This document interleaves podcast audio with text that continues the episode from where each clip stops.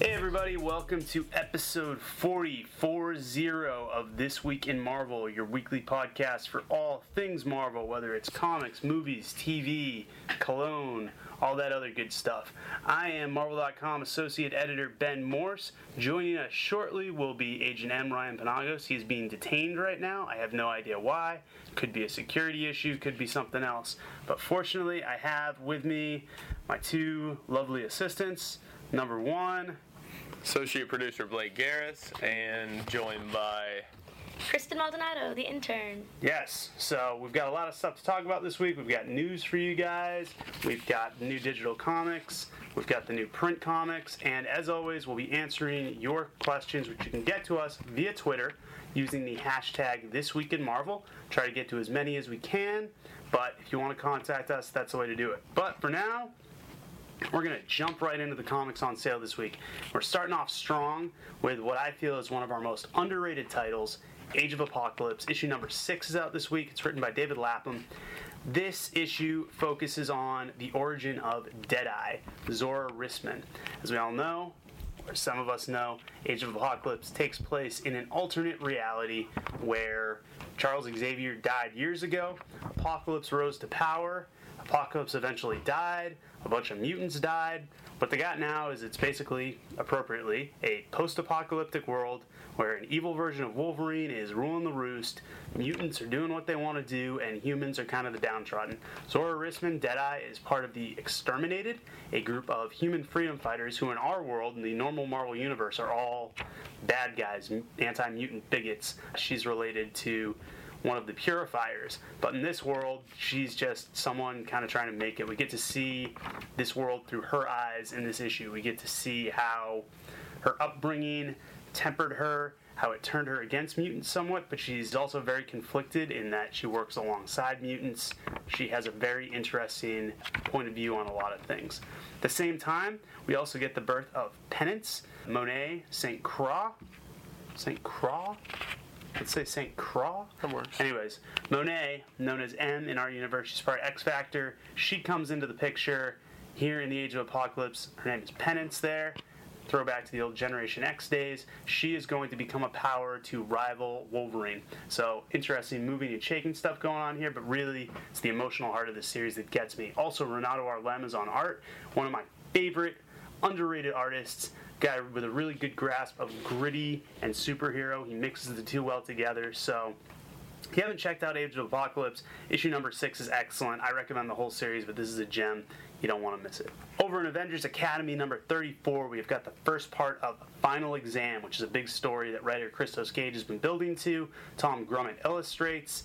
We are finally seeing the conflict between Avengers Academy and the Alchemist, who is a, another gifted young can't say hero, can't really say villain. Basically, he's a dude who has used his powers to create a corporation, does not believe in the traditional hero villain paradigm, and is trying to change the world, but is very against what Avengers Academy represents. He has lured some members of Avengers Academy over to his side, saying, Hey, you can be making an actual difference, and I can help you. I can cure the stuff that's bothering you. And in this issue, he makes that offer to a few more members of Avengers Academy. And finally, the conflict they've had with him comes to a boil as he reveals his master plan. It's not necessarily what you would have thought, but it definitely puts him in opposition to some members of Avengers Academy and puts him on the same side as others. So we've got a whole big internal strife thing that's been brewing for a long time in Avengers Academy, and it's all going to be coming to a head in this four part storyline. Speaking of internal strife, whoo boy, Avengers versus X Men number nine. I'm saying who boy, like this is normally where Ryan would go like, oh yeah, man. Instead, I got Blake is catching up on some comics and Kristen's just keeping track of time. So I'm kind of doing like the world's worst one man show. But Avengers vs. X Men number nine, written by Jason Aaron, drawn by Adam Kubert. This is one of my favorite. I feel like I keep saying this, but you know they're up in their game, so let's give them credit. This is one of my favorite issues of Avengers vs. X Men, maybe the pinnacle. It is told I don't want to say whose viewpoint it's told from, but it's a heavy Spider Man issue. Spider Man is not the most powerful guy in the Marvel Universe, he's not the most powerful Avenger, but we've said in the past, he is to us the hero that embodies the Marvel Universe in a lot of ways. And this issue, you kind of find out why. A lot of the Avengers have been captured things are looking very hopeless for them. No pun intended, because Hope's a key character. No one laughs at that, which is absolutely right, because it's a terrible joke, terrible pun. But a lot of the Avengers have been captured by the increasingly unstable now Phoenix 4. Specifically, Colossus and Magik basically have a bunch of the Avengers, including Thor, wrapped up in these weird, creepy demon succubus things inside of a volcano in Siberia, where Blake did his semester abroad. So they are suffering, and the Avengers are basically the Avengers are getting their butts kicked. The Phoenix 4 X Men are just absolutely decimating the Avengers. It's going to be sooner or later. They're going to make their way to Kunlun, find hope, and things could be over. And at this point, the X Men, they're still sort of helping the world, but they've gone so crazy that they're really starting to become kind of a threat. So we don't know what's going to go on with them.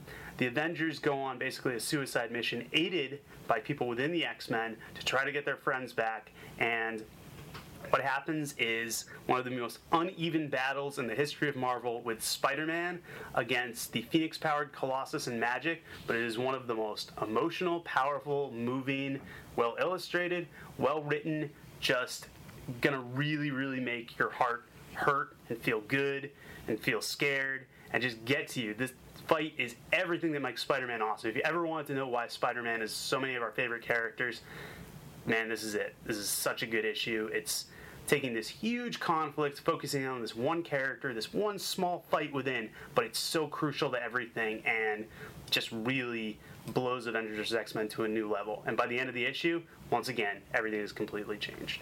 Avenging Spider Man number 10. It's the second of a two part story written by Kelly Sue DeConnick, illustrated by Terry and Rachel Dodson. We've got the new Captain Marvel teaming up with Spider Man in Boston, my hometown. Blake, can you throw your Boston accent on for just a sec?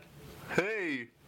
That was awesome. It was like I was back home with my high school buddies. That was fantastic. But we've got the somewhat rampaging Robin with a Y hood traipsing through Boston. She is, we're not really sure. She seems to be this young girl intent on taking from the rich and giving to the poor. There's a corporation after her. Spider Man and Captain Marvel are trying to figure out how to deal with the corporation, but also how to deal with her because she's like 90 feet tall now.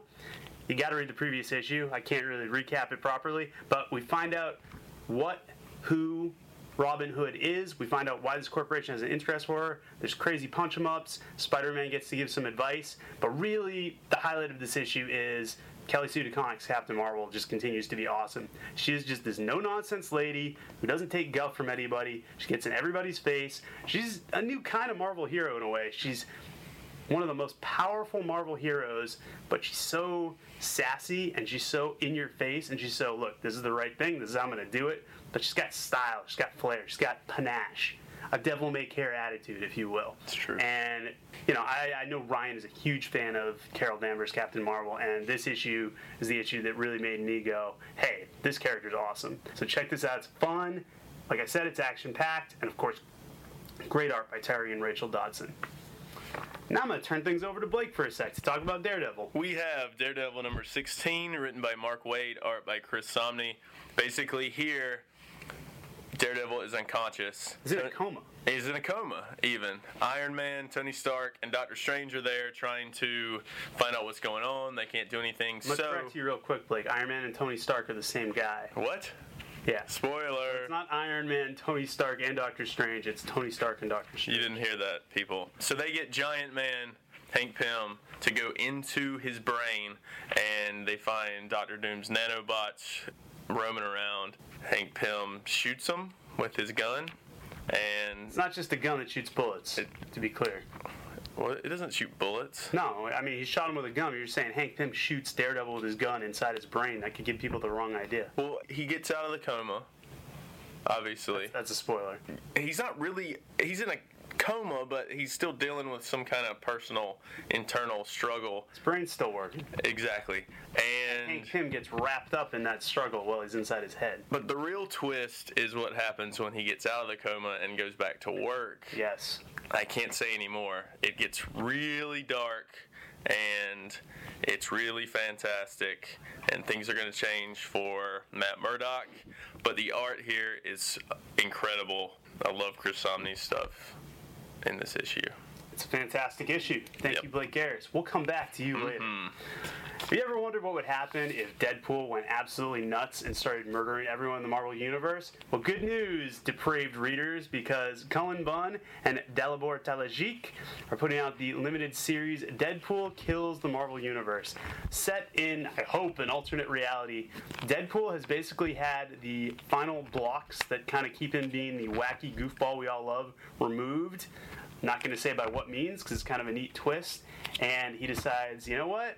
I'm going to go and kill everybody. Starts doing this issue with the Fantastic Four. It's gruesome. It's terrible. The Watcher gets involved in a very bizarre way. And this is just a perfect black humor in the vein of the classic Punisher kills the Marvel Universe, in the vein of a lot of what if stories. It's a simple question What would happen if Deadpool went completely over the edge? He's dangerous enough to be a threat to everybody. He's got the know how, he's got the weapons, and this is Deadpool at his just most ruthless. And it's a different kind of Deadpool. He's not making quips, he's not making jokes, but he is making some dark statements. Cullen Bunn is a sick puppy. We know that from his Wolverine work. We know that from hanging out with him. We know that from that picture I got with him and David Hasselhoff. Again with that. Yeah, no, me and Cullen Bunn met David Hasselhoff. James Asmus was there too. Blake was in the bathroom. Kristen was in New York. But this is a fantastic issue. Dalibor Talajic, perfect artist for this because he draws violence really well, which, you know, I don't know what that says about Mr. or Miss Talajic. I'm pretty sure it's a Mr. Dalibor. That works. I really hope they're not listening to this podcast. But this is a fun little romp, and it is not for kids. So get your parents' permission before checking this out. Defenders number nine. Speaking of alternate realities, this story by Matt Fraction, Jamie McKelvie, and Mike Norton has the Defenders after the events of last issue. The Concordance engine has placed them in another dimension. What's going on here? Oh man! What is Oh, this? no. This is good. What Nick, is this? Take a seat because Ryan's not What's here. going on? I don't know where he is. Ryan? Yeah. Actually, you know what? We're gonna skip Defenders number nine. We're just like we're gonna come back to it, so Nick Lowe can tell us all about first X Men number one, which came out Oh, this ah, week. it certainly did. Uh, I'm Yeah. so glad that it did. First X Men. This is a project we've been working on for a long time. Right. But before we get into this, Ben, I wanted to Oh no! to give you something. Really? Yeah, it's something I've been thinking of getting you for Okay. a long, long time. To replace your old one, a mini eyelash curler. Yep, Oh, mini eyelash great because yeah, I lost my old one. Yeah. That's fantastic. Did you get this from the folks at Cirque du Soleil? Yes. Yeah. yes. No. I'm, I'm inventing a great backstory for you. I like it though. I like Yeah. it. Hey, But that's for you. Thanks, man. You're it's got a little heart on it too. It you does. see that, Kristen? It does. 'cause you- you should take that to a handwriting specialist. because he loves me. It's true. yeah. So first X Men, back to business. Yeah, back to why- I don't know why I let you get me. So I'm sorry. I apologize. You're Uh, a pro. First X Men, we've been working on this actually for a couple years at Right. this point, or maybe a year. But Neal, we'd wanted to do a project with Neal Adams, industry legend, Mm-hmm. Neal Adams, who has done uh, some of the most important comics for us and for the competition, most important and influential comics of all time. And he's one of the most influential artists of all time, and still an amazing artist. Yeah. So we wanted to do something with him. And so we talked over some things, and a project that started off as a Wolverine project ended up morphing into this because there was this awesome idea he had in it that of Wolverine being tied to like the very start of Professor X and the beginning of mutants and the X Men, and it kind of spiraled into this thing. We brought writer Christos Gage in to co-write it with Neal, and the two of them really hit it off. But so the first issue is on sale today, and it is about mutants before Xavier gathered the X Men, and an event that happens in the first couple pages where Wolverine is trying to track down an old war buddy of his son. Things don't go very well. No, not at all. But the son is a mutant. But it, it opens Wolverine's eyes to the problems that mutants like him face, and so he talks to his buddy, Sabretooth. I love the banter between Wolverine and Sabretooth in this Yep. issue. Actually, interesting because I know Neal has said so much of this was influenced by the movie X Men First Class, just in the sense that he saw the movie. Which is funny. Yeah. We started work on this before that movie Yeah, was but made. when he was calling, he, just so we all know. but when but when he was on the call with us, he said, "I saw this movie and I realized even more this project would be good." No, I Yeah, know he came up with the project beforehand, Yeah.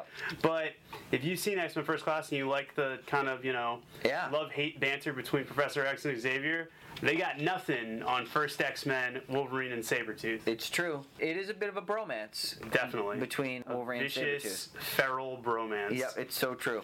But they start talking about the plight of mutants, and at this time, mutants are more of a mysterious thing. No one really knows much about them. So this deals with this, and this is kind of the secret history of the X Men here. When this story comes to an end, you're going to be looking at the X Men in a whole new way, and it's going to explain a lot of things that were never really explained.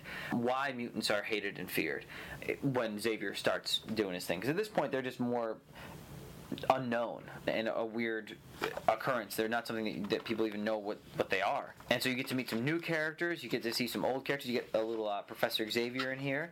Uh, you get Magneto towards the end of the book and a big part of issue two. And I'm hopefully I'm not spoiling things for people, but it's worth talking about because I want people to know how important this book is. It's part of canon. This is all really happening in the past, and the art is so good. And we got Neal Adams on the art, and we've got Matt Wilson on colors, and he's just doing a terrific job in it as well. But it's a great, great book, and we're so glad to be doing it. Cool, man. We're glad you're doing it. Absolutely. It's a great book. for sure. I see you guys are talking about little Daredevil. What, what an awesome issue that Yeah. was! Daredevil 16. Yeah. so What'd you good. Oh, I loved it. Yeah. That book is the best. Yeah. That book is my go-to book whenever it comes out. Yeah. The previous issue was incredible, but this issue, the stuff with Ant Man, Giant Man, with, he's the same, one and the same. Yeah, no, same thing. Your knowledge of the Marvel Universe always impresses me, Nick. I do know a thing or two. and I also loved Hawkeye. Yeah. Um, We're about to get to Hawkeye. You and Blake should talk about Hawkeye. Nelly. No, I'm gonna let you guys do that. I want to come give my gift, crash the podcast. This a was bit. a gift. This was a present. It sure is. Th- so no, enjoy this, that. This eyelash curler was a bonus. You Yep. are the real gift You're damn right. to right. humanity. Absolutely. Thank you, Nicola. Thank you guys. Oh my, Blake. yes. I can't remember your Standing name. ovation. Kristen, I won't forget it. I might. He I'm gonna try not to. He knows so many people. Awesome. Thank you. Nick Lowe. All right, taking down our set. things over in in the Nick Lowe style.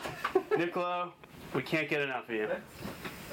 What a nice. You never know what's going to happen here on This Week in Marvel. It's true. What a nice surprise. Anyways, as I was saying, Defenders number nine. The Defenders get dragged into an alternate dimension by the Concordance engine, and this issue starts out with Iron Fist and She Hulk, Red She Hulk, out of costume, working at a bar, trying to get close to a groovy 60s Nick Fury, and it just goes from there. Nick Fury's got Hydra after him, he's got the Agents of S.H.I.E.L.D. helping him out. It's this cool, like, retro Nick Fury story drawn in a modern style with modern characters into it. It is as wacky as Defenders has ever gotten. It's very outside the box. There's some funny, funny lines in this. Matt Fraction's just having a good time, having a good time with Doctor Strange, having a good time with the Silver Surfer. And it's a cool little team up story that is not like anything else you're going to see out there. I say that about a lot of our books, but that's because we really do work hard to make sure every issue is like nothing else on the market. So check out Defenders number nine, and now we're going to shoot back over to Blake Garris to talk about Hawkeye number one. Hawkeye number one, written by Matt Fraction, art by David Aja. This is so awesome. The thing I love about Hawkeye, and Ben, you're a big fan of Hawkeye, I love correct? Hawkeye. I love yeah. it. One of my favorite Avengers, if not my favorite Avenger. Hawkeye is a human. Being an Avenger, he's working with Tony Stark, who's a billionaire, Hulk, who's, you know, a scientist, you know, there's Thor, who's a god. Hawkeye is a human. And this story Are you saying scientists aren't human? They are, but they're like super smart. Right. Hawkeye's just really good at archery. You know, he doesn't make a lot of money, and again, he's a human. So it starts right off the bat. He is in battle. He hurts himself. You just kind of see what a normal day is like for him after the battle's over. And he struggles with everything a human struggles with. A really touching story with a dog that gets hurt Yeah. in a fight. If you don't shed a little tear in this issue because of this poor dog, You're not human. yeah, you're not human. You're not like Hawkeye. Yeah, like he, you know, goes to parties with people he lives in a, an apartment building with, because you know Tony Stark can't do that because he lives alone in a mansion. So, I mean, it's basically you really get the gist of Hawkeye as a person here, and you really it touches you. You know, like this is just so fantastic. Talk about the art, Um, man. yeah, the art is amazing. It's just, Just way like those there's so many panels on every page and just the way David Aja portrays like everyday stuff like just driving down the street but then like action It's all the stuff you loved about Immortal Iron Fist, but in a whole different setting. And if you've ever like now that I live here, I could get the New York references better. But if you've ever been to New York or heard of New York, you can see that there's some things not great about it, like the smell. It really touches on that. And uh, Iron Man doesn't have to live in where he lives. Smells great, so you kind of get the gist of Clint Barton as a human, and I would suggest this for anybody to read. Absolutely. Speaking of Blake Garris's least favorite character, let's go over to Invincible Iron Man, number 522, also written by Matt Fraction. So look at that versatility. He's writing the very down to earth human Hawkeye, and then he's writing in his ivory tower Tony Stark. But actually, Tony Stark is not in his ivory tower right now. He is a prisoner of the Mandarin. Uh, he's being forced to create for the Mandarin. He's basically the slave of one of Mandarin's rings. Things have rarely been worse for Tony, and that's saying something because things are always pretty bad for Tony when he's not in his mansion looking down on people in the streets. The unrelatable. Yeah, but yeah, he's slaving away with a bunch of his former foes. They've all got these implants in them. Mandarin seems to have basically won. He's having Tony Stark build these giant machines, and we kind of find out why in this issue. We also get some cool insight into the origin of the Mandarin and into his rings. It's a whole new look at the Mandarin, who is a classic Marvel villain, but also one who can definitely use some fleshing out, and Matt Fraction does that here. Got all that going on, and we got Tony Stark doing what Tony Stark does best, going against all odds, and basically figuring out, all right, I'm in the worst possible situation in my life. Now is go time. Let's figure out what we're going to do now. Meanwhile, on the other side of the world, some of the Mandarin's lackeys, the reimagined Iron Man villains, are out wreaking havoc, and it's up to Iron Man 2.0 and Rescue to save the day. We get some nice interplay between them. We get some more kind of insight into who Rescue is. I mean, we know who Rescue is, it's Pepper Potts, but kind of who she is as a superhero, who she is in the absence of Tony Stark. Really good issue. It's part two of the Future arc, written by Matt Fraction, drawn by Salvador Larroca, all building up to a big finale coming up in October. As part of the celebration of Spider Man's 50th anniversary, we're putting out some very special one shot or two part issues, and one of those is Peter Parker's Spider Man number 156.1, written by legendary Spider Man writer and writer in general Roger Stern, with art by Roberto De La Torre. This is a very cool done in one issue about Spider Man, or rather Peter Parker and Spider Man, getting called in to do a favor by his friend Nora Winters, and he ends up having to go down to the Acme warehouse where once upon a time he caught the burglar who killed his uncle Ben, which stirs up all sorts of emotions. Ends up having an adventure which touches upon a lot of classic Spider Man elements, particularly from Roger Stern's run, but really the crux of the whole thing is about why he became Spider Man, why the great power, great responsibility thing matters so much, and why Peter Parker is a very unique kind of superhero. To celebrate Spider Man, pick up Peter Parker Spider Man number 156.1. And in a universal way, we've got a very different kind of Spider-Man, Miles Morales, in Ultimate Comics Spider-Man number 13, which is the first Divided We Fall crossover issue for Ultimate Comics Spider-Man, written by Brian Michael Bendis, drawn by David Marquez. In this issue, following up on the events of Ultimate Comics Ultimates number 13, Captain America is back. He's back with the Ultimates. He's back getting caught up on what he missed. And since he retired due to the fact that he got Peter Parker killed, in his views. He's not too thrilled that there's now an even younger Spider Man running around. He is not thinking this is a great idea. So Captain America goes to investigate the new Spider Man. Meanwhile, Miles Morales is dealing with the fact that he maybe accidentally, maybe he's not sure, he's not sure whose fault it was, but one way or another, his uncle, the Prowler, is dead because of a battle the two of them had. So he's dealing with the guilt of that. He's dealing with hiding these facts from his parents, and then he gets a mysterious phone call from someone who shows up at the end of the issue. Don't want to say who that is, but he spends the rest of the issue trying to make his way there, and in the process, holy crap, he battles Ultimate freaking Batroc the Leaper. Batroc the Leaper, one of my favorite villains of all time, crazy French karate guy who's always bedeviling Captain America. Him going one on one with Miles Morales with awesome art by David Marquez is just a dream come true. The action is fast, it's furious, it's great. The quips are flying, and in the midst of this very heavy issue where Miles Morales is dealing with all this guilt and Captain America is trying to decide the fate of Spider-Man, we also get this very fun, lighthearted battle, and then a huge moment at the end. So this is a very big issue. If you're an Ultimate Comics Spider-Man fan, this is not an issue you can afford to miss. X Factor number 241 by Peter David and Leonard Kirk is the first part of Breaking Points, which is going to be a multi part story in X Factor, basically bringing a lot of loose ends to a head. A lot of things that Peter David's been setting up for quite some time. And in this issue, we have Havoc, Multiple Man, Strong Guy, heading to Central Park they are lured there by some alternate universe villains who basically tracked back with Madrox when he was going through dimensions a couple issues back in the They Keep Killing Madrox story. So, alternate versions of Steve Rogers as Deathlok, Dormammu, and the child of Wolfsbane are in Central Park. They lure them there. There's a huge battle. There's also personal stuff going on with Strong Guy, with Monet, with Longshot, with Polaris we get a little look on Siren. Basically, everything's coming to a head as promised here in X Factor. The art is gorgeous.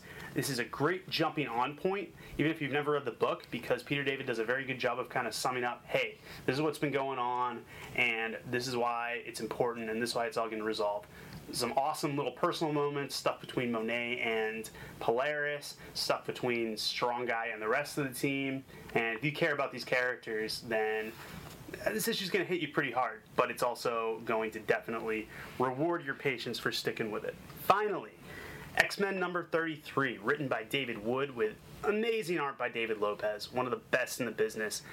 It's the finale of Brian Wood's first arc on X Men, which is found a segmented team of the X Men Storm, Colossus, Pixie, Psylocke, and Domino dealing with these proto mutants, ancient mutants who have been resurrected kind of as time bombs by this mad scientist type, this guy who's just a selfish jerk. We don't know what his motives are. Finally, the X Men, who are super pissed because they have met basically their ancestors, and now their ancestors are all dying because they become tools of this tool. And they finally find him, they deal with him, emotions run hot and heavy not only between the X Men and this guy, but also between the X Men themselves, because they've been debating the whole time do we tell Cyclops about this? Storm doesn't really want to. Colossus thinks she should. There's some arguments. Psylocke has a huge moment as she has been holding the essence of one of the proto mutants in her head and needs to deal with the closure he gets by the end of this issue, but it's beautifully drawn, it's beautifully written, it's really sad, but it's also the type of comic that really makes you think, wow, this medium can do a lot. So those are our comics on sale this week. For Twim of the Week, why don't you guys to check in real quick while I gather my thoughts and also catch my breath. That was impressive, Ben. Thank you. Wow, what'd you think? I feel like I wish that I was a millionaire because I don't have enough money to buy all these comics, and there's so many good ones. I like starred like all of them on my page because I Hmm. want so many of them. But I think the ones that I'm like most excited for are Avenging Spider-Man because I'm excited to see what happens with Robin Hood, and I love Spider-Man and Captain Marvel. Like, she's definitely become one of my new favorite characters. And I think first X-Men because it'll be cool to kind of see. You know, I like what Nick was talking about the the history of the X Men and seeing like where they actually you know really started out and things like that. So It's hard not to get sold when Nick Lowe's sitting across the table pitching it to you. it's true. I have to go with Hawkeye. Again, it was so good. Yeah, That was fantastic. that was a great issue. Yeah. You guys all bring up great issues. I'm going to give a little bit of a twofer here. I'm going to say, just because, again, I think it gets overlooked so often, Age of Apocalypse number six was really, really good. There's a lot of other great stuff out there. I thought Ultimate Comics Spider-Man was really good. I thought X Factor was really good. But I hate to make the obvious choice, but Avengers vs. X-Men number mm. nine was superb. Again, such a moving issue. If you're a Spider-Man fan, if you're a fan of comics or fiction or happiness, you got to check out that issue. So I'm going to give a nod to Age of Apocalypse and my official Twim of the Week to Avengers vs. X-Men. I really love how they have all those the Marvel ARs with like capability Yeah. with the Avengers vs X Men books because it's really cool to kind of see all the different like it's like fun facts Yeah. and things you didn't know. You know what I would like, Kristen, is if someone would write an article on Marvel.com about all the comics that feature the Marvel AR, so we can kind of keep track, so people can look at that. Do you know if one has gone up recently? I think it has. really? Do you know who was responsible for that? I think it might have been me. Really? You wrote an article on that? Yep. Thank you. You ask and we deliver. and by you, I mean Kristen delivered for herself. But yeah, absolutely. The AR is fantastic. Full credit to Judy Stevens and our superb video team here at Marvel.com who works on those, and everyone else involved. I write some of them, but you know, I have the really the easiest job. Everyone does crazy stuff on that. Let's talk real quick about the print collections on sale this week, courtesy of our buddy Max Beckman. We've got Avengers Trial of Yellow Jacket in trade paperback, Incredible Hulk Regression in trade paperback, Iron Man Revenge of the Mandarin in hardcover, New X Men Omnibus in hardcover, re release, Punisher by Greg Rucka, Volume 1, trade paperback, Thing Classic, Volume 2, trade paperback, X Force Child's Play hardcover, X Men FF trade paperback, X Men Iceman hardcover, and X Men Operation Zero Tolerance hardcover. Now I know Max Beckman picked X Men Operation Zero Tolerance hardcover as his toy of the week because that is one of the first stories he ever read. I am so tempted to go with X Force Child's Play for the same reason. I am also extremely tempted to go with X Men Iceman because it has the most bizarre story ever from the 80s by J.M. DeMatteis, which has Iceman on this surreal cosmic adventure into the nature of oblivion. No joke, Blake, you would love it. But I am going to go with Punisher by Greg Rucka, Volume 1, because that book is fantastic, and I think it's a modern classic, and people are going to want to check it out. Anything from you guys? I think I want to read X Men FF. Me Yeah. too. Yeah. X Men FF, that was one of Victor Gischler's final arcs on X Men, and you guys will definitely enjoy it. It's a very, very good book. All right. In addition to all the comics we discussed, also want to point out that there's two more books on sale in print this week. Fury Max number five by Garth Ennis and Goran Parlov, which is a Max title that's some mature readers, and also Muppets number two, written and drawn by Roger Langridge, reprinting some stuff he did elsewhere, and it's really, really good. So recommend that highly.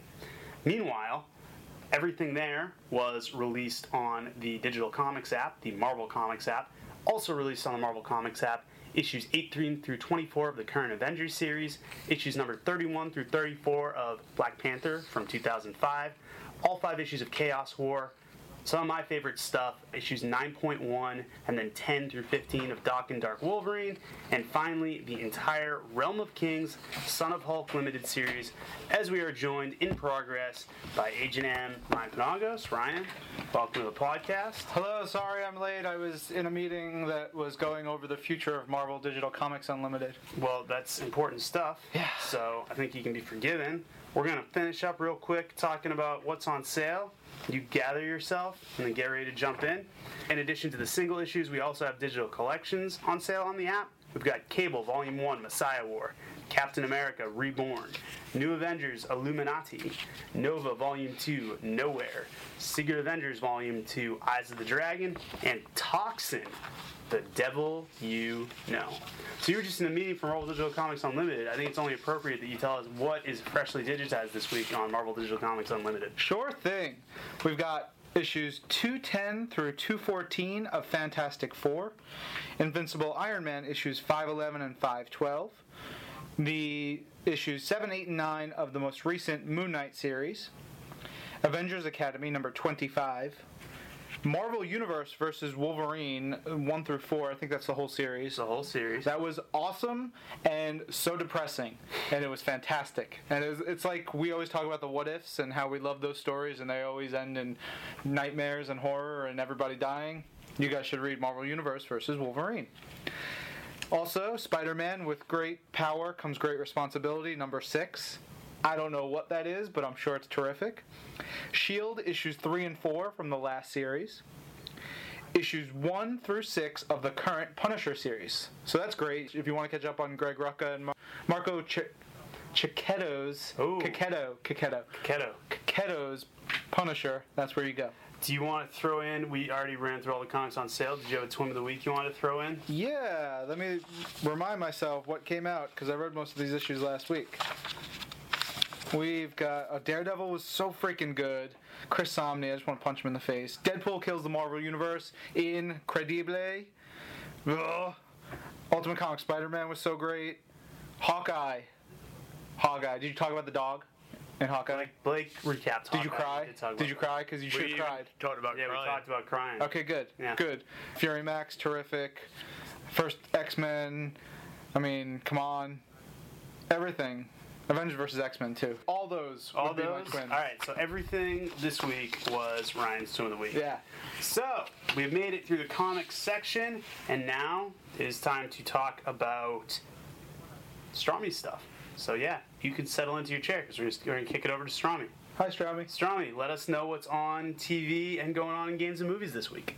Hello there. This week in Marvelites, this is Marvel.com assistant editor Marc Strom, aka Strami, coming to you from the gorgeous green fields of Los Angeles. Which is, well, there aren't actually any, well, there aren't really that many gorgeous green fields. We got beaches though, but not really so much with the green fields. So, hmm, guess I, I don't know, that's a little bit of a lie back there. My apologies. Coming to you, of course, with the latest in this week in TV and, well, mostly TV at this point in Marvel. This week we've got new episodes of Ultimate Spider Man and the Avengers Earth's Mightiest Heroes inside Marvel Universe on Disney XD beginning at 11 a.m. Eastern Time, and it all kicks off with an episode of Ultimate Spider Man entitled Snow Day that opens up with school being canceled for Spidey and his teammates Nova, Power Man, Iron Fist, and White Tiger they're ordered to go into school regardless for some special training with Agent Coulson. That doesn't sound too fun to them, so instead, they take a little jaunt to an island paradise. It's a deserted island paradise that is in S.H.I.E.L.D.'s databases for some reason, and that reason may have to do with the fact that that island is actually Sandman. So this is the big Sandman episode. It's really fun. It's a really interesting take on Sandman that I don't think I've ever really seen before. But after that, we have a new episode of The Avengers Earth's Mightiest Heroes beginning at 11:30 a.m. Eastern Time. This one is entitled Assault on 42, which as you know, 42 is the prison in the negative zone that Tony Stark built back during Civil War and the prison exists in the Earth's Mightiest Heroes universe as well. It's where they've been storing all of the uh, supervillains that they face off against. However, since it is in the negative zone, we may be running into uh, some familiar faces whose names may sound like Annihilation. Name might sound like that and he will uh, show up and wreak some trouble. And it's up to Captain America and Carol Danvers, Ms. Marvel, and some others to stop it all.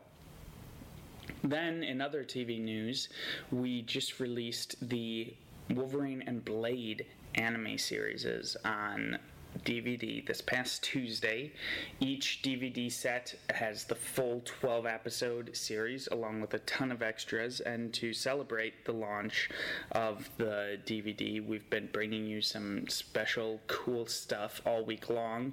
We brought you some pencil designs from the Blade and the Wolverine series on Monday. We brought you some exclusive clips on Tuesday. On Wednesday, we had an interview with the director of the Blade anime. Today, if you're listening to this on Thursday, we've got some wallpapers from both the Blade series and the Wolverine series. And tomorrow, Friday, we should have yet another interview for you, this time with one of the talent from the Wolverine series. So keep your eyes out for all that, and of course, you can check it all out on Marvel.com and pick up Blade and Wolverine on DVD now, you know, wherever finer DVDs are sold. I don't know, you know, wherever one would go to procure a DVD. So, with that, that pretty much ends everything that's on sale or on TV this week. I will be back with you shortly to give you some of the news. Oh God, thank you, Strami. So appreciated. I know the weather out there has been a nightmare, Yeah. so we're Brutal. glad you're dealing with it. Oppressive. So oppressive. It's been, it was raining today. I brought my umbrella. I didn't even see the rain today. Pouring woke me up, and then the cats woke me up again as I was waking up this morning. Out in New Jersey, the sun was shining, children were singing, everything was going great. Yeah, it was an off day for My, Jersey. my recycling got picked up. No, I enjoy Jersey. I do actually. It's like you're campaigning for office or something. yeah. the Palisade Parkway, lovely to drive down Just a delight. or up.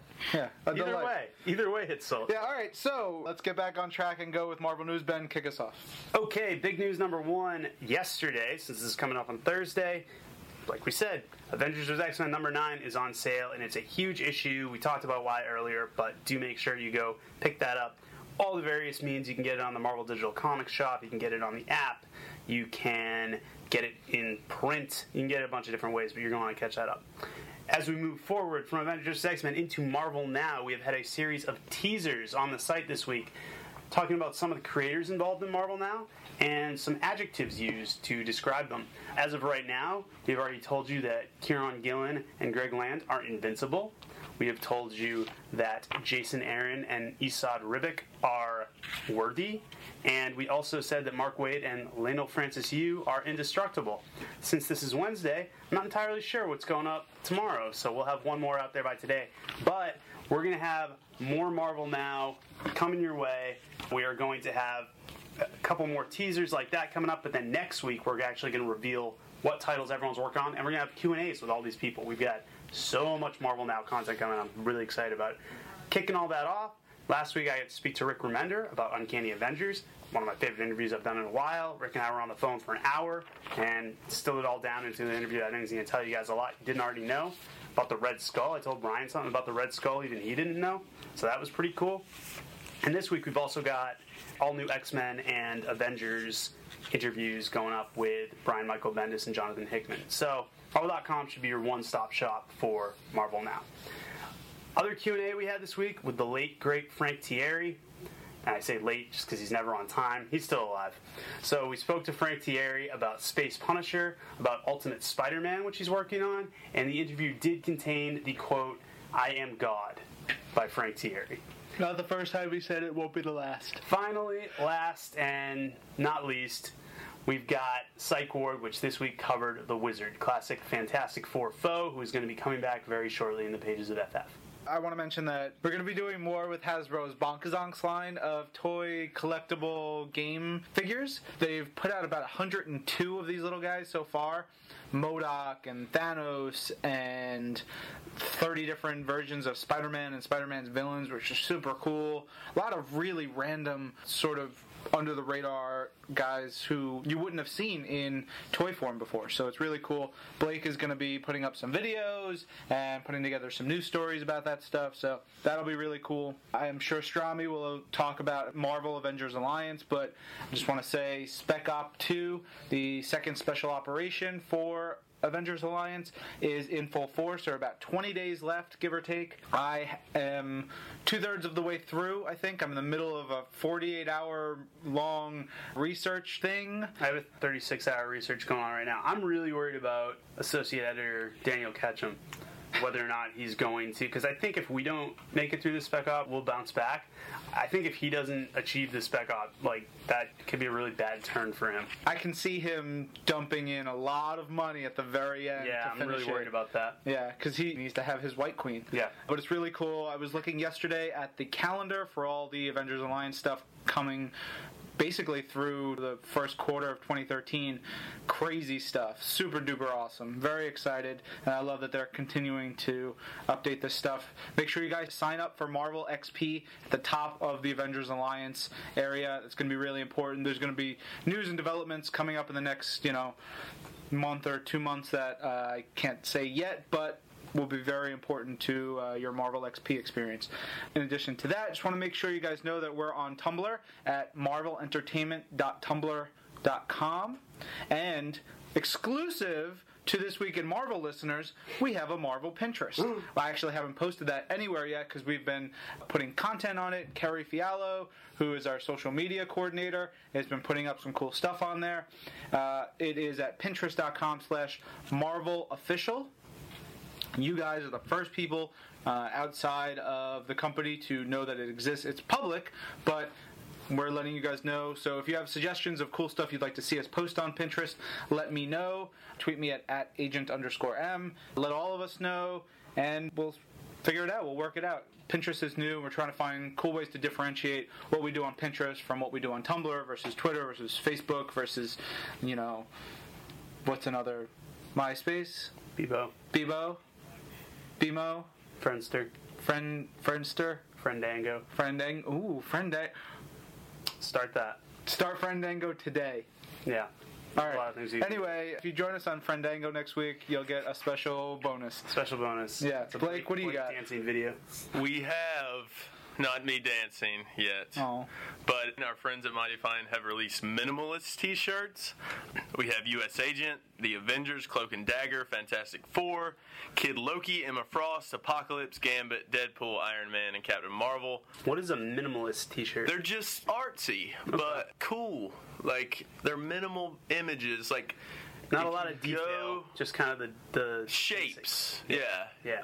Artsy fartsy stuff. Yeah, I would be safe to say go to Marvel.com, see the Gambit shirt. I believe Ryan would probably, if he ever wore a Gambit shirt, he would wear this, This Gambit shirt. Nine. The one. It's awesome. Nine.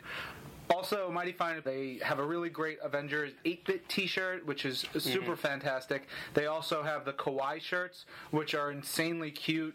Loki with giant big eyes and just melts your heart, and then he stabs you in the throat. It's terrific stuff. On that note, let's kick it back over to Strami with some more news. Strami? Welcome back once more this week in Marvelites. I am back again to give you some news for movies, TV, and games. First up in movies, we brought you some Marvel's The Avengers Blu ray news, beginning with the full list of international release dates for Marvel's The Avengers on Blu ray and DVD. You can go to marvel.com right now and check it out. It's all sorted by country and Yes, some come out at the end of August, some all the way through the beginning of October. Of course, it comes out domestically September 25th.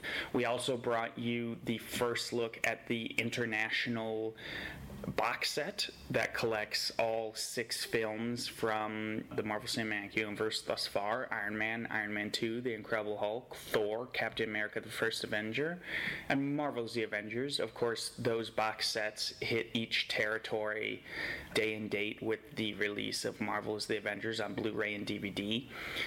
So, again, go to marvel.com right now to check out when the various items will be available in your local country. And also, we brought you five new clips from the Blu ray, which are, of course, just clips from the film, but we brought you some really cool stuff. You have the clip from the end of the film that features Thanos. We've got the clip that is that epic tracking shot that follows each of the Avengers as they battle in New York and sort of, you know, follows along from one to the next. We've got three more clips in addition to that. We've got the return of the Hulk when Bruce Banner rides up on his little moped in the middle of the battle. We've got Captain America outlining his plan to the different Avengers, and we've also got the suit up montage in which the different heroes suit up to get ready for battle right before they head to the Battle of New York. In TV news, we've got another full episode of Ultimate Spider-Man streaming right now on Marvel.com. This episode is episode 10, Field Trip. It is the episode that features Frog Thor, who is a favorite of mine. Of course, Frog Thor is from the classic Walter Simonson story in which Loki turns Thor into a frog. Much the same happens here, and that's up to Spider Man and his pals to help Thor fend off Loki's attack on Asgard. You can stream that full episode right now on Marvel.com. The mostly white suit that he wore during Jonathan Hickman's run on the title And of course, Special Operation 2 is still currently ongoing. Long live the Queen. It's still going for about another three weeks. This is the special operation at the end of which you get Emma Frost as a playable character, and you get incremental rewards as you go as well. It's a quest based mission, and you can sort of play along and earn things as you go. It's really fun. Give you a shot, and if you haven't signed up for Marvel Avengers Alliance yet, if you haven't started playing, it's easy. Just type in Avengers Alliance into your Facebook search and it'll pop up. Go. It's great fun. It's highly addictive, so I recommend, you know, only doing it if you can afford to. So that pretty much covers everything in the world of This Week in Marvel in games and TV and movies and all that jazz. So, another week, another dollar. Or, you know, I think that's an expression. It's probably not an expression. I think I just made it up. But I will see you all, or talk to you all next week. And with that, I bid you all adieu. And we are back. Thank you, Strami. Oh man, you blew us over with all that news. Now, before we get into our questions this week, which I know everyone looks forward to, we also have the second installment of our new favorite segment. I want to shoot it over to Blake Garris with what is Tom Brennan crying about this week. Blake, Last week he was crying about his life. This week, once again, it's about his life. All right. Wow, thanks Thank for you the for keeping us posted. Appreciate it. Once again, you can tweet at Brennanator to ask him what he's crying about this B. R E N N A N A T O R. Yes, and you know, hashtag it crying. Yeah. And just let him know that you feel Hashtag bad for him. all the cries. Yeah, Hashtag anything. Why cry. But yeah, we'll have a- hashtag can we help? We'll have a new update next week on what Tom Brennan's crying about. Blake is doing a fantastic job staying on top of this developing story. Back to you, Ryan. All right. So, time for our questions and comments section. As you know, if you have a question or comment about Marvel or the podcast, you can use the hashtag on Twitter, This Week in Marvel. You can also tweet to at agent underscore M, at Ben J. Morse, at Blake Garris, or at Strami. And we'll, we'll see him. I mean, that's, that's pretty much it. All right, we're to jump right into it with at Wrath Starblade. I don't remember seeing that name before. Uh, has a question: Do you publish all new comics digitally? More or less, we try to get all our new comics up on the Marvel Comics app. For at this point, it's it's pretty much everything, with a few exceptions for things like best-selling authors like Stephen King, Dark Tower stuff. We don't have mature content stuff, but the odds are, if it is a mainstream superhero comic or an all-ages book, yes, it is up on the Marvel Comics app the same day that it goes on sale in print. Yes, and if you don't have an app, if you don't have an Android or iOS device to see the app, you can also go to the Marvel.com. On the top of the page, it says digital comics. Yep, you go to the tab that says comics, and a pull down will appear that says digital comics shop. You can jump right in there and you can get all your comics. What also the cool thing is you can buy on the web and it will sync to your devices. So if you're at work and you just want to buy your comics that you can read later, buy them then, get them all synced over, you have them later. It's really terrific. Also, 99 cent sales mm-hmm. Monday and Thursday. And another one Wednesday next week. Oh my goodness. Stay tuned to Marvel. All the time. We'll give you details. I love deals, guys. All right, at Cassius335 tweeted about Avengers Alliance. I have a plan. We drop the blob on Juggernaut and see what happens. Hashtag lol Tony. There's an Iron Man quote. Yeah, there's some good stuff in there. A lot of the stuff in the story part and the dialogue that you see is written by Alex Irvine. Yep, who uh, we spoke to in San Diego. Yep. But there's actually Fred Van Lente and Greg mm. Pak mm. and a bunch of other people are working on other elements of the game and other stuff through Marvel XP. Again, Marvel XP is really cool. You can go in there and get tons more story for Avengers Alliance.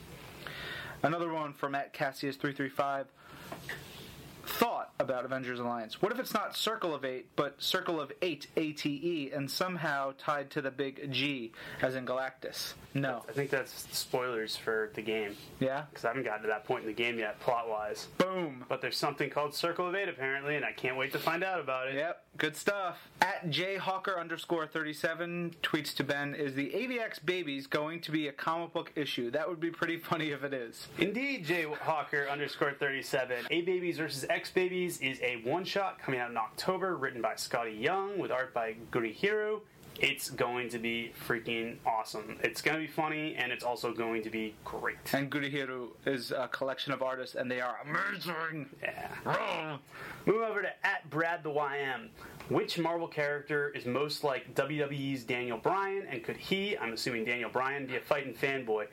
Good news, Brad the YM. Daniel Bryan is a fighting fanboy. We did an interview with him, I think, last year. So if you go to our Fighting Fanboys archive, go to any Fighting Fanboys article on Marvel.com and look at the related news. Scroll through, you will find Daniel Bryan. We've spoken to him before. Hopefully, we'll get to speak to him again. Or whichever intern puts together the news story can make sure there's a link for the Fighting Fanboys with Daniel Bryan in Well, there. actually, I do the links, so I'll make sure there's a link in there. She can make sure you make sure. Okay. Everybody works together. Combined, we'll somehow do it. As far as which Marvel character is most like WWE's Daniel Bryan, uh, when we interviewed AJ earlier this year, she said that Daniel was most like Cyclops, which I can kind of see in that kind of very single-minded view and kind of he's a hard worker and he even if everyone else around him disagrees with him, he is convinced in the rightness and the validity of his quest. So Cyclops is one option. I would go with Quicksilver. It's another. Hot-headed, angry, quick to action, but also very full of himself. All right. So Ryan hates Daniel Bryan, and hopefully when he comes to visit the office, we will tell him all the nasty things you said about him. Done. I was wearing a Daniel Bryan T-shirt the other day. That's true. That was pretty cool. It's a great T-shirt. Yeah. Eh, At Brad the I'm, um, episode 39 made me miss Game Night Pals and Ultimate Alliance. Two of my friends fell in love there. Aw. Aw, that's cute. Eh, At Brad the Way I Am. Why does the Phoenix Force fry people's brains? Poor Colossus looks so crazy in Wolverine and the X-Men. There's a lot we don't understand about the Phoenix Force. Think about it. You're taking an, a cosmic elemental entity that can destroy planets and putting it inside someone. It's gonna be too much for even Colossus, who has a very strong body, strong mind. It's gonna be just too much for him. Too much for any of them. That's why the Phoenix doesn't stick around forever because it, it burns them out. I think absolute power corrupts absolutely is a, uh, is a I, it's a quote that I originated. I originated that quote a couple years ago. yeah. That's pretty good, right, Blake? Uh, I think we have another new listener here, new questioner at Jackie Ramones, unfamiliar name. Hello. Asks who would win in a fight, the Blob and the Juggernaut, the unmovable and the unstoppable. That is a question that has resonated throughout the years. I feel like that's Marvel. been a comic before, but I can't It remember a has. specific. I mean, basically, Juggernaut just runs into him and Blob can't move. I'm gonna say they're both, you know, they're both big time threats, but I think that Juggernaut is fairly unstoppable. It takes a lot to stop him, whereas the Blob, I feel like unmovable is more of a it's more of a nickname. Yeah. I mean, you can move him if you really try. Like Yeah. when the Hulk punches him, he moves a little. So I think if the Juggernaut really goes to town, the Juggernaut's gonna win that fight. Yeah, the physics behind it are you're gonna have more momentum with Juggernaut, and the Blob has it's all density and mass and sort of staying still. Juggernaut could get into him and then s- sweep him up Yeah. in a whole bunch of ways. That's science, gang. Science. At Immortal Thor 99, any plans for a smartphone app companion to Avengers Alliance? Not to play, but to handle flight deck research and training. You know, Immortal Thor 99, Mr. Chris Vaughn, we've we being Marvel and Disney and Playdom and everybody who is involved in the game have talked about many, many options, many, many possibilities for Marvel Avengers Alliance. When there's something that I can give you any information about, if or when that happens, I'll let you know. But as of right now, there's nothing to go off of. But trust me, if you have an idea about Avengers Alliance of things we could do and apps and possibilities and elements and stuff, it's probably been discussed internally before. Uh, a lot of time put into these games. Another one from um, At Immortal Thor 99, Avengers colognes. There are also ones for Loki, Nick Fury, and a perfume for Black Widow. All are great. Blake? That was an article from a couple months ago. Yeah, but would you confirm that all are great? Oh yes, yes. Would you drink them? Would you date a girl who had Black Widow perfume? What? Totally would, right? I mean, I think there's more. I think Blake is being wise here. It's not just how someone smells. It's just, It's just she can drink it. well, that's the direction I was headed. Dating advice from Blake Garris. Back to you, Ryan. All right, we've got one from at DJ Bokikio. I love Marvel Avengers Alliance. Hate being on my computer. I want to play on my iOS. Please help. Wow. We just we No just, wonder. just covered that. It's crazy. didn't we? A lot of people have these desires. I get it. Another one from Dan Bokikio. July 25th releases were amazing. Red Hulk took it to the X Men. Damn, son. Red Hulk did indeed take it to the X Men in the issue of Avengers, but it did not end well for him. New. At QWERTY tweets, just read through Marvel Now previews. Can't wait till it starts. Smiley face emoticon. Seriously, I am so excited about Marvel now. Like, let's be honest, we have to be excited about everything here. It's our jobs, and what a great job it is because everything here gets me excited. But I am particularly excited about Marvel now because we are trying some really new stuff. We're trying people on books they would never have thought of doing. We're trying directions that have never been thought of before. Some of it's going to work. Possible some of it won't work. But just the fact that we're going out there and trying it is awesome It gets me really excited. It's like we're swinging for the fences, and I can't wait to see what comes up, and I can't wait to tell you guys about it. Yeah, you know, today we talked about the future of Marvel now is indestructible. Mm. Mark Waid, Leinil Yu. I was in the room when that galvanized, when Mark basically took on this assignment and the way the ideas formed and how cool it was, and then to watch that kind of come together and bubble up and become another great Mark Waid book. Yeah, it, it's really freaking exciting. It's gonna be great when we can actually tell you guys what the books are. Too. We're about I- a week yeah. away from saying what a lot of them are. I, I know our readers and listeners are very savvy, so I'm sure they Yeah, don't need us pro- to spell it out. I think you've guessed on some of them, but there's some others where what you think is not necessarily what you're getting. Yes. From at Captain Malcolm, Marvel's October solicits list Hawkeye number three coming with a digital code. Confirmation, please. Will issues three on have codes? Issue number one had a code. Did not. Pretty sure it did not. It was two ninety nine. It did not have a code. so. Well, if it's listed that way, that might mean it's getting bumped up to 3.99 and getting a code. Possibly. That would make sense. Look, it's a win-win because either you can get it for two ninety nine, or if it's three ninety nine, we're gonna make it worth your while and give you a digital code. So, one way or another, you win. Yeah. Everybody wins. Everybody wins. Another one from at Captain Malcolm. Also, please put more Guardians of the Galaxy on the Marvel app. I've done one through eighteen, but there's nothing else up. Ah. Well, Noted. Noted. Noted. We will pass that along. Yep. At Face Soprano was reading Secret Invasion. It made me wonder who designs the look of alien languages upon creation? Artist? Letterer? You know, I don't know the definite answer for that, but I would guess the letterer. Yeah, I think the letterer works with the editor and our creative teams here to make sure that it fits in with the style that the aliens have had. You know, there could be elements pulled from old Yeah. comics. You know, like writing on walls that could have influenced different things, and then it becomes a font for the letterer to create. Also, you gotta remember, most letterers are artists in their own right. Yeah. They're designers, so if they get a chance to play with it and make an alien language, someone like Chris Eliopoulos or Joe Caramagna, yeah, they're gonna Yeah. run with it. They're absolutely gonna design it. So, yeah, I would say the letter. Yep. At Face Soprano, if there are Amazing Spider-Man movie sequels, and I assume as much, you don't need to assume as much. We've already announced there'll be a second one. Do you think Gwen Stacy will actually die in them? This is a question for Blake. Really Maybe or maybe not. beautiful. That Blake, was well handled. A perfect answer, Blake. You're- Good you're job. Coming along, man. At Greg Filson, listen to your podcast in the car. My sons get mad if I turn it down, and they flipped when you guys read a tweet from me. That's awesome. That's one of the best feedback I think we've gotten Totally. ever. Also, Greg, give your sons names. What are their Yeah, names? that's, well, Come I can understand if he maybe doesn't want to put it out I guess, but we'd like the- to give your for kids the- a shout out officially. Yeah. officially. Call him Son Filson. Yeah. Hey, Sun Fils- sons. Sun Filson 1 and 2, maybe 3. I don't know. We have some weirdos listening and here in the room, so I don't know if he wants to give his name out. Yes. The listeners cannot see you tilting your head towards Blake when I say weirdos. Yes, they can. Someday this will be an enhanced podcast, and there'll just be a note: Oh. Ryan tilts head. Another one from Ed Greg Filson. Thanks to Superhero Squad, my kids think Cap really says "hup." You guys have great cartoons. Hup, hup, Hashtag nerds in the making. At Greg Filson, one more. Any chance we'll get another Marvel versus DC crossover? Not anytime soon, my friend. Not likely. That Sorry. could always change. We could have a big hug party, Yep. and everybody laughs and high fives, and at the end it's not we the immediate, it's not the crossovers. immediate plans. yeah, I don't see that happening. By the JLA Avengers Right trade. It's awesome. Yeah, it was good. At Seasick Fish tweets, if you want to get into comics, where is a good place to start?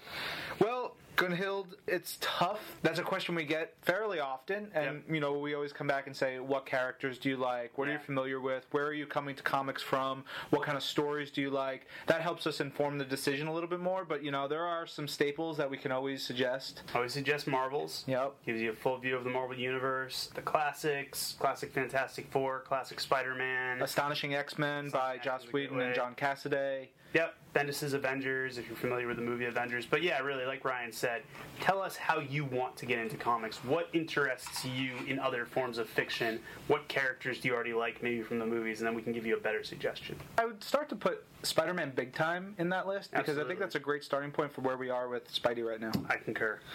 And Executioner Song. Always, Always X Men Executioner Executioner song. song. One from at HW View tweets: Great Avengers vs X Men recap podcast, but Nick needs to pick a side. This one is for Ben, Tom, and Nick. You guys keep going, I'll be right back. Uh oh.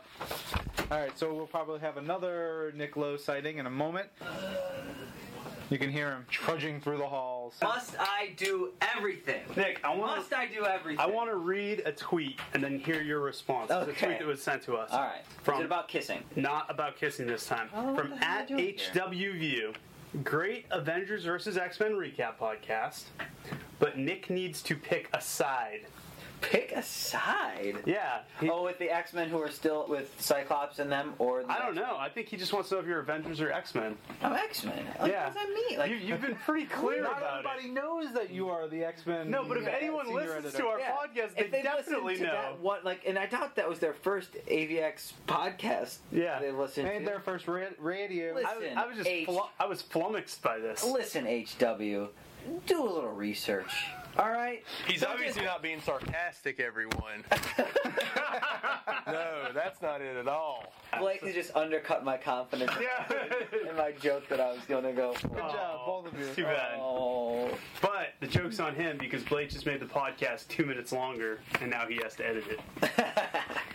Giggles. But anyways, yeah. Hurrah! Just thought we should get your take on that. Dancing. Thank you for your tap dance. There you go. I'm sure we'll see you again by the end of the podcast. True. Appreciate it, Nick. Thanks, Nick. Guys. At JMan15393 tweets, How do you think the Earth would handle an attack from Galactus? Easily, like we always do. We would die. What? No. What? we always beat Galactus. Galactus has never eaten the Earth. It's like No, now, here, us. our Earth. He doesn't Yeah. say that. I, This is the Earth. I'm assuming he's meaning Marvel Earth. I, and I assume he means our Screw Earth. that. You know what? If it's our Earth, I've read enough comic books where Galactus gets beat. Blake and I can beat him. I would send Blake to get the Ultimate Nullifier. while I would send Will distract him. Smith to get the ultimate nullifier. That's a good idea. He would charm him, and he would fly up Yeah. in a spaceship and get it because he's Will Smith and he's more awesome than anyone. All right, there's your answer. Done. One way or another, we're not getting eaten. Suck it, Galactus. Let's hear from at Miss Marvel Girl. But I still want to know why she went back from being Captain Marvel Girl to Miss Marvel Girl. But that's a story for another day. Listening to this week in Marvel episode tribute to Strami 39. I've finished it tomorrow, but might as well toss it up now. And so her comments begin. This week in Marvel's influence on me has its first I will now buy this moment. Divided we fall. Mimo's involved, so I'm in. Mimo is Miles Morales. Oh, thank you. Mimo. All right, glad you're buying that. Thanks for answering the barrage of questions, guys. I look forward to high fiving Agent M and Blake Garris at the big event, which is, of course, Fan Expo in Toronto. Fan Expo Canada, August 23rd through 26th. Blake, who do we have interviews lined up with? We have so far potentially John Carpenter, John Rhys-Davies, and Alan Tudyk, and more to come. And Ryan taught me how to high five well a couple months ago, so good. Aim for the elbow. Yes. Another one from at Miss Marvel Girl. Really excited to see the cover changes for Marvel Now. It sounds like something for a big design geek to squee over. Well, Jen, if you haven't seen it yet, do look up the Uncanny Avengers number one cover. It looks pretty dope, and we'll be revealing some more hopefully next week. As for enhanced podcasts, I listen on my computer and watch the images, click the links actively. I love them. Good to know. We're taking all this into consideration as we assess the best way to move forward with the podcast. I lost the file of my theme song, Help. Does anyone remember which episode it was? I certainly don't, so I included that to throw it out there to the listeners. Hopefully, someone can help her out. Yeah, let Miss Marvel Girl know if you know when that theme song popped up so many months ago. Are there any plans to make the Marvel site a mobile friendly version for the news and releases on my non smartphone? I don't know what a non-smartphone Yeah. is and how that. Is that a flip phone? I guess so. I don't even know what a browser is like on a phone like that. Couldn't even get internet on my flip phone. Yeah, I tried. It's tough. We are working on some cool mobile-friendly initiatives. I just don't know how that'll work for a non-smartphone. I, I think we're more focused on ones with you know browsers, but I'll try and look into it. And finally, from at Miss Marvel Girl, as I unpack in the new pad nicknamed The Swamp, interesting, the sporadic nature of my Marvel collecting has created different sized and shaped things to show. What are the best examples of collections incorporated into homes that you've seen? That's tough. We don't get a lot of images of people's homes and the way they put their collections in. I mean, I, myself, I just have lots of bookshelves and Yeah. a MODOK here and lots of statues and toys lined up. Bookshelves. A lot of bookshelves. Can't think of any other good way to do it. I Uh, have friends who ar- arrange them very well. I like to put my toys in with the bookshelf, so kind of like put them on the ledge or something like that. Just keep it festive, keep it pretty. Yeah.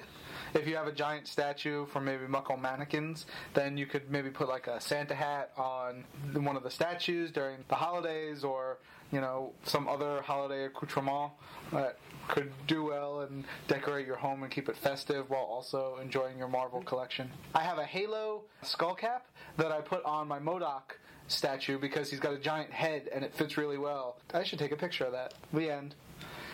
At Johnny O67 tweets, Help this week in Marvel. How do I catch up on my reading? I'm still in October 2011 books because I buy too many each month. Mostly Marvel. Uh, John, that's the best problem to have. Yeah, I don't really know how to help you. just keep reading. yeah. You'll get there. Plow through. Yeah. Catch up.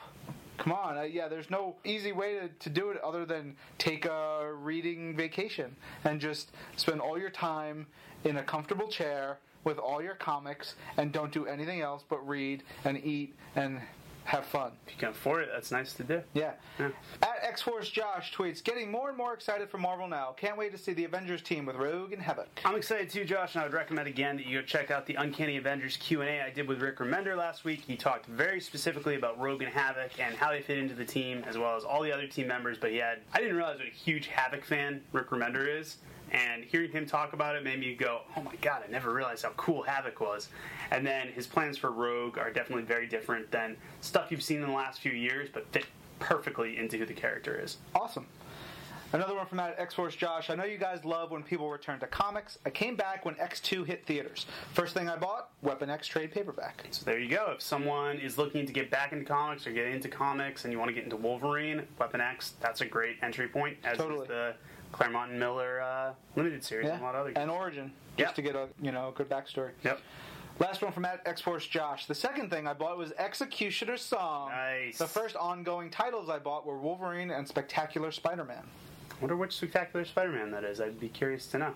If Well, if it's around X2, it would have been the most previous series. Paul Jenkins series, I bet. Yep. Cool. Very cool. Cool. At Lucas underscore Ackerman says that listening to This Week in Marvel comes before working out for him, though I will work out as soon as the podcast is over. That's important because we encourage physical fitness here on our podcast. Could also mean is more important than working out. right? It has the little is greater than sign. The duck bill. Is greater than. Yeah, but Is greater than. glad you work out after regardless. Is so greater than. That's very important. Hashtag is greater than. At Laser Mountain Monster, where can we find one of those rad shower curtains Deadpool picked up? In the most recent issue of Deadpool, Deadpool picked up a shower curtain that protected him from a bomb blast. I do not know where you would get one of those in real life, Blake. I think they come with the toilet bomb. Yes, that's right. it's a package deal. yeah. So you got to find a toilet bomb first, and then the shower curtain will closely follow. Please don't go looking for bombs. Yes, even though Blake just told you to. Yeah.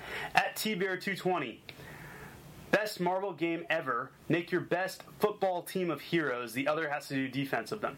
So. He's asking us to pick a football team of heroes. I know T-Bear likes to ask us to pick different groups of things. There's like, you know, to my knowledge, like 80 people on a football team. So Does this he mean football ambitious. or Oh, European football? it's Footy. either way. Footy, as I like to call it, right, Blake? Footy. Either way, there's too many people. I don't know, It's just like all the X Men. All the X Men are my football team. Yeah, team. put the X Men on one team. and maybe the Avengers on the other side. Oh, maybe you can make a comic about it. Yeah. Sounds like a winner. Done. At T Bear 20, what kind of music did the heroes listen to? Since most of them are over decades, keep listening to the original tunes. So they, well, they weren't around in the 60s anymore in our sliding timeline. But I don't know, Ryan, you're a music guy. What kind of music do our heroes listen to? Depends on the character, I guess. Thor, I think, would listen to some awesome Norwegian metal. Yes. Uh, it would be fantastic and like, like that. Who else? Give me a character. Spider Man? Spider Man, I think, would listen to like Bon Jovi and some pop rock, some Yeah. really like power pop, but like, Right. you know, get them moving, get them going. Spider Man's me. Spider Man listens to the same music I listen to. Kind of. That's Spider Man's awesome. the everyman. That's Nova. fantastic.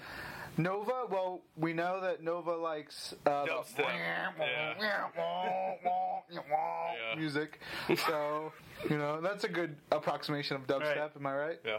I feel like Hawkeye probably secretly listens to like John Denver and stuff like that. See, I would I would see Hawkeye listening to Clearance Cre- Creedwater Creedence Clearwater Revival. Yes. What, CCR, whatever the name of that He's band definitely is. a classic rock guy. Yeah, classic rock. I see What that. about Captain Marvel, Carol Danvers? Carol Danvers, Scorpions. She'd very similar to Rock You Like a Hurricane. Oh God. You know, she'd want some I really love like. all our characters. Mm, But I think she would also like who was that girl who won the American Idol show? Kelly And- Clarkson? Kelly Clarkson. Wow. She has some jams. She does She has some some very jams. catchy tunes. All right.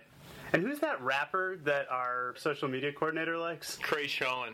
Yeah, Great. Carrie Fiala is a big fan of Kreayshawn. You can let her know at Fangirling Daily at Twitter. Yeah. If you're also a fan of Kreayshawn. Five Twim points if you can spell creation without looking it up. Yeah. Good luck to you. At T Bear 20, over the years, the Punisher has changed his physical stature from lean body, builder, athletic. What are the limits for the change?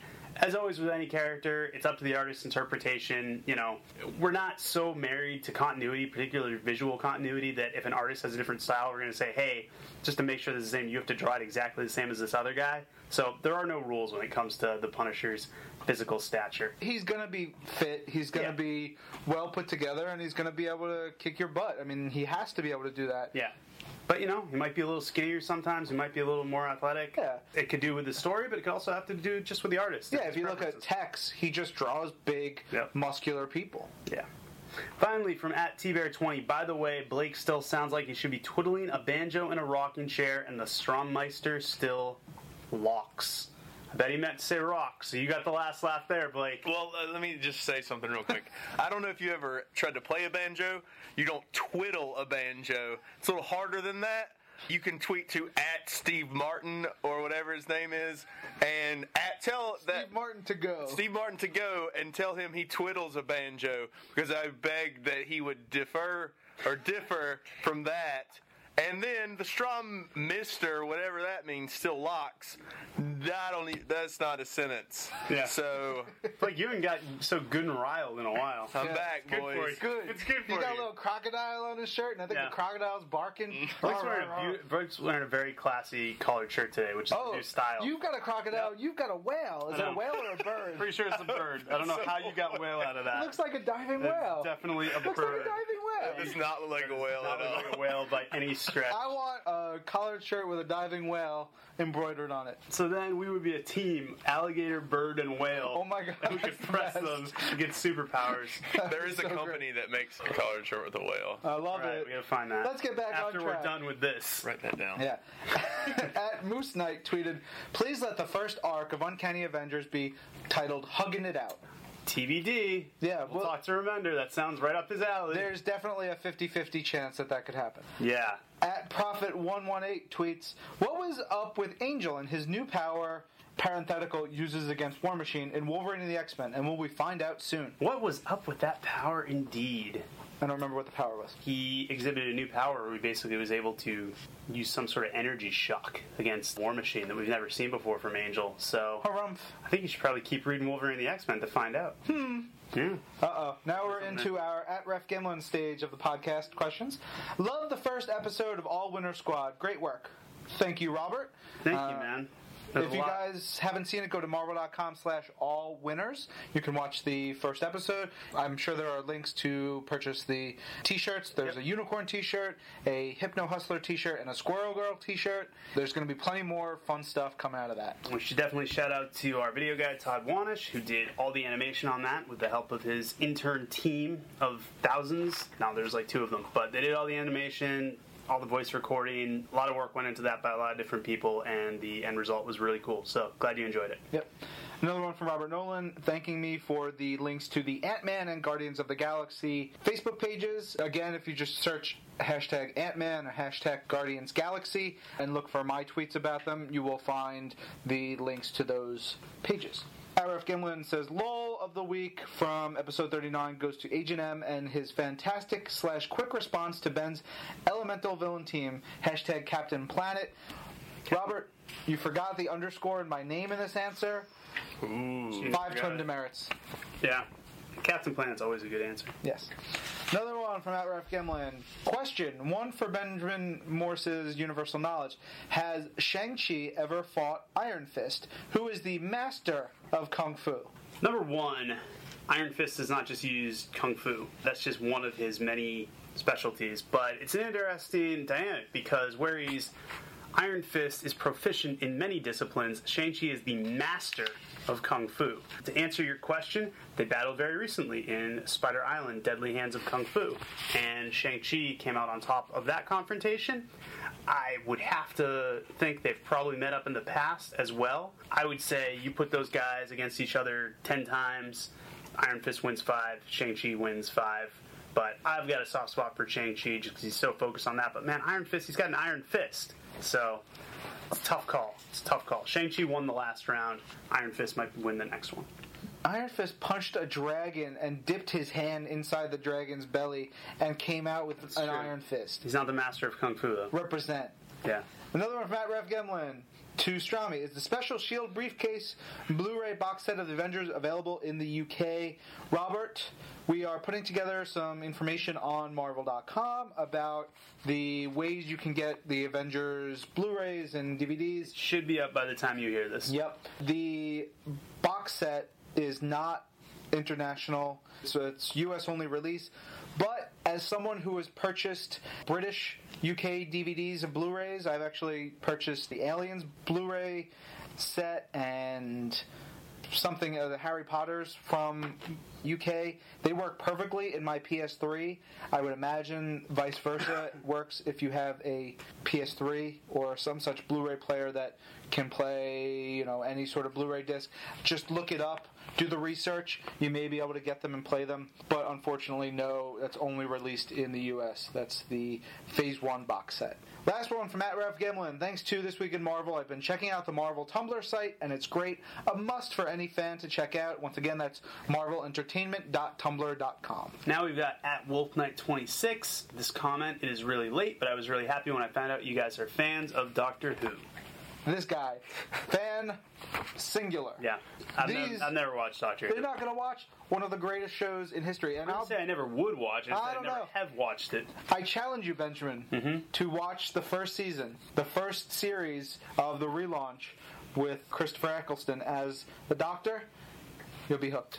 Now Blake has challenged me to watch the first season of The Wire, and you're challenging me to watch the first season of this. Which do I do first? Watch one episode each, back to back, and let that destroy your brain in awesomeness. I have seen one episode of Doctor Who, and I don't want to cause any controversy, but Doctor Who cares.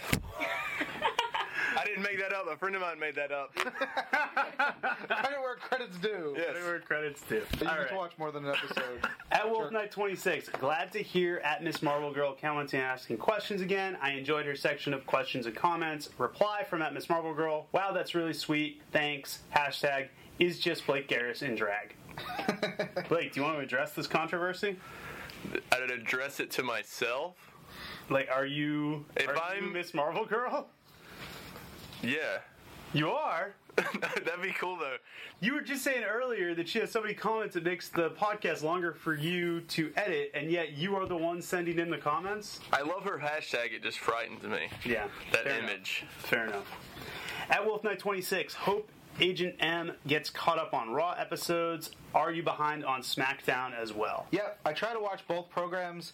I don't know that my DVR can handle me being four to six weeks behind, and now with Raw at three hours an episode, it's tough. And I'm also watching Impact, trying to catch up on that as well.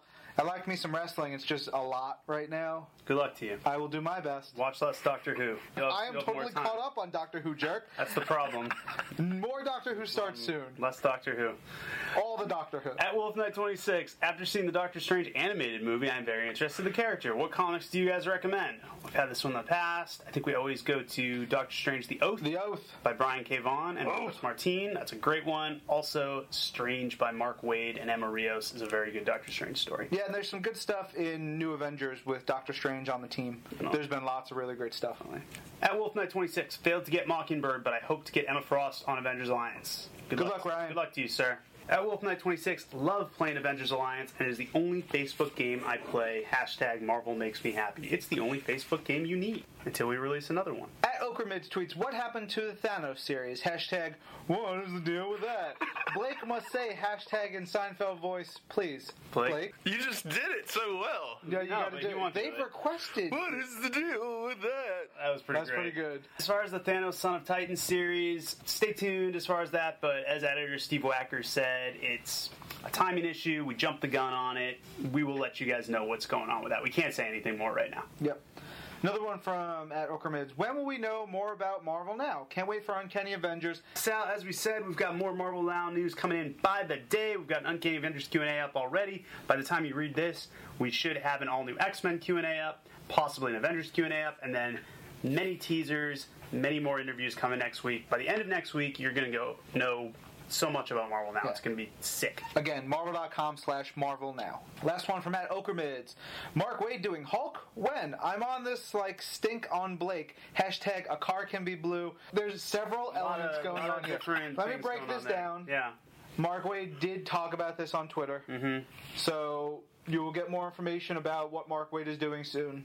Stink on Blake, I can't speak to that. Blake smells pretty good. I use Old Spice deodorant, so and Avengers Cologne. and Avengers cologne. I drink Avengers cologne and use Old And he sweats it out, he smells wonderful. Exactly. And then hashtag a car can be blue is a callback to the conversation several of us had on Twitter this week about the state.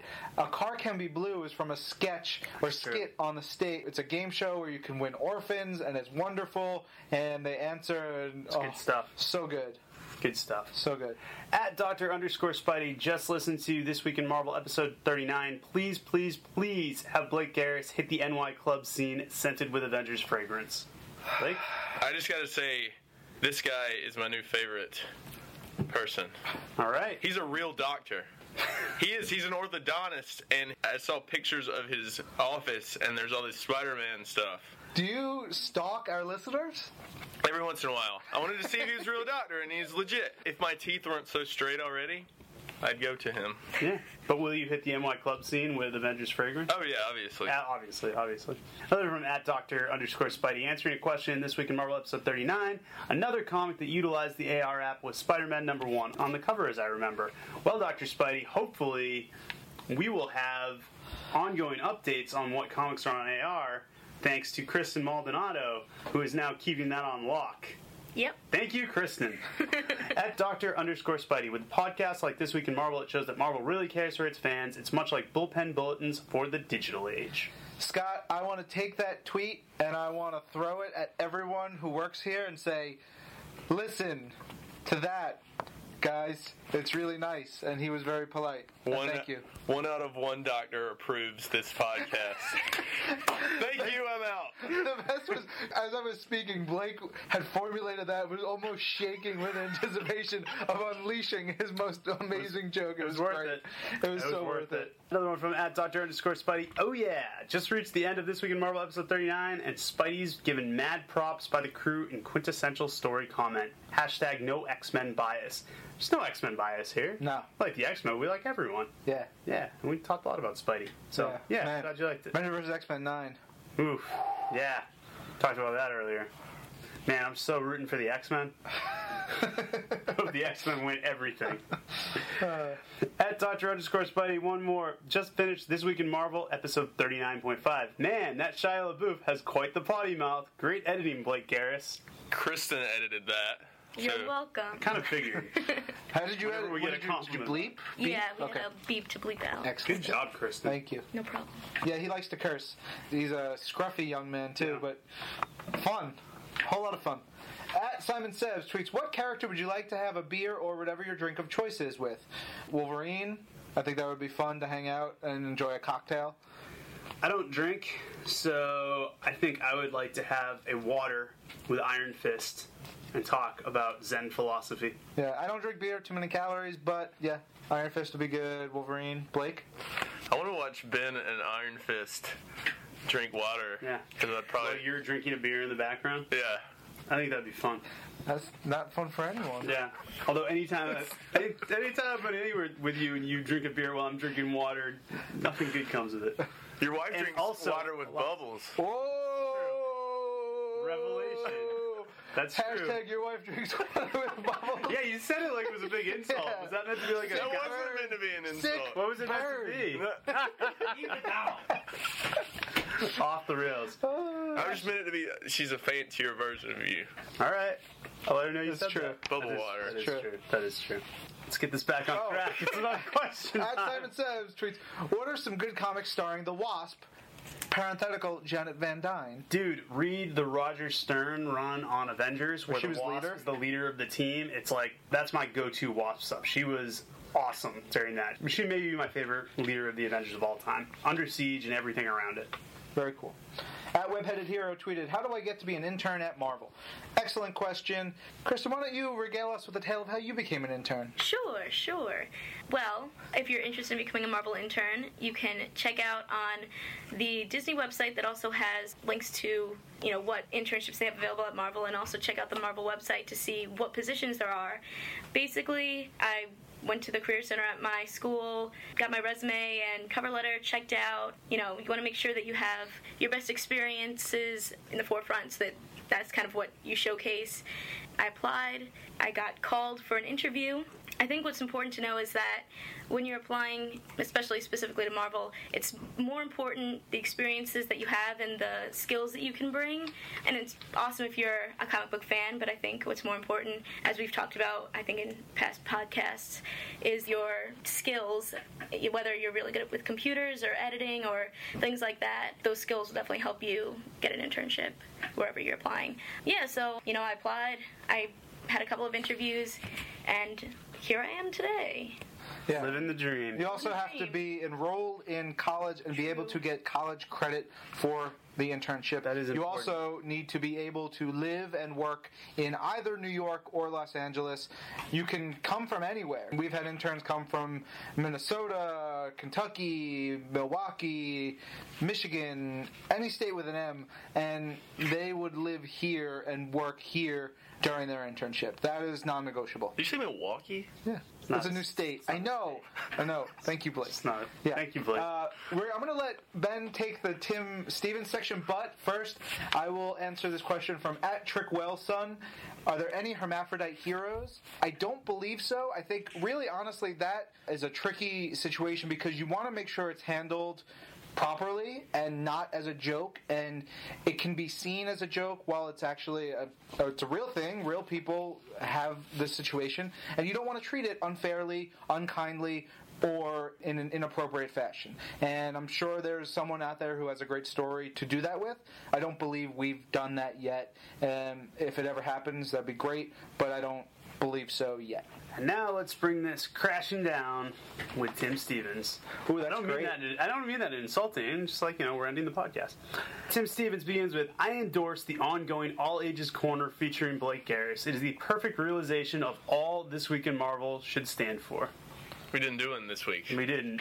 So Introduce it. it's a slap in the face. Got one. You got one? Late breaking, we have a special edition of the All Ages Corner featuring Blake Garris. Blake, Children, you're not of age to drink yet. So if you want to drink other things like water, or water with bubbles. The bubbles can tickle your nose. This has been the All Ages Corner featuring Blake Garris. Thank you, Blake. I We will- almost drooled on myself. I was laughing. We will come back to you next week. Thank you, Tim Stevens, for making that happen. Oh, God. Also from Tim Stevens, I have been one of the rope holders for Thanksgiving Day Parade balloons. Thought you guys would like to know. I don't know how that happens. For our us? thing? I don't think for us. Maybe I for don't know some which one. doctor. Yeah, thing. for a doctor thing. Yeah. Like a big drug, like a pill. Yeah, Pill Palaxamil or something. Yeah, Palaxamil, exactly. Tim Stevens, worried for Agent M saying, It's awful, I want to die, in reference to the weather. Have to stress that weather is not worth dying over. Tim is a licensed therapist, and he is telling you that you should not want to die over the weather. Tim, you don't know me that well. The heat and I do not get along. I don't like the summers. I- it just makes me so think- angry and think you- upset. I think you need to book some time to talk to Tim. No. I think that would help. I think that would be really good. Finally, from Tim Stevens, any plans to interview the Gobbledygooker for Fighting Fanboys? I think it'd be a great idea. If we can track down the Gobbledy frickin' Gooker and interview him, we can do a five part series. Can you let people 10-part know what that is who are like scratching their heads? Yeah, because we always explain every reference on this show.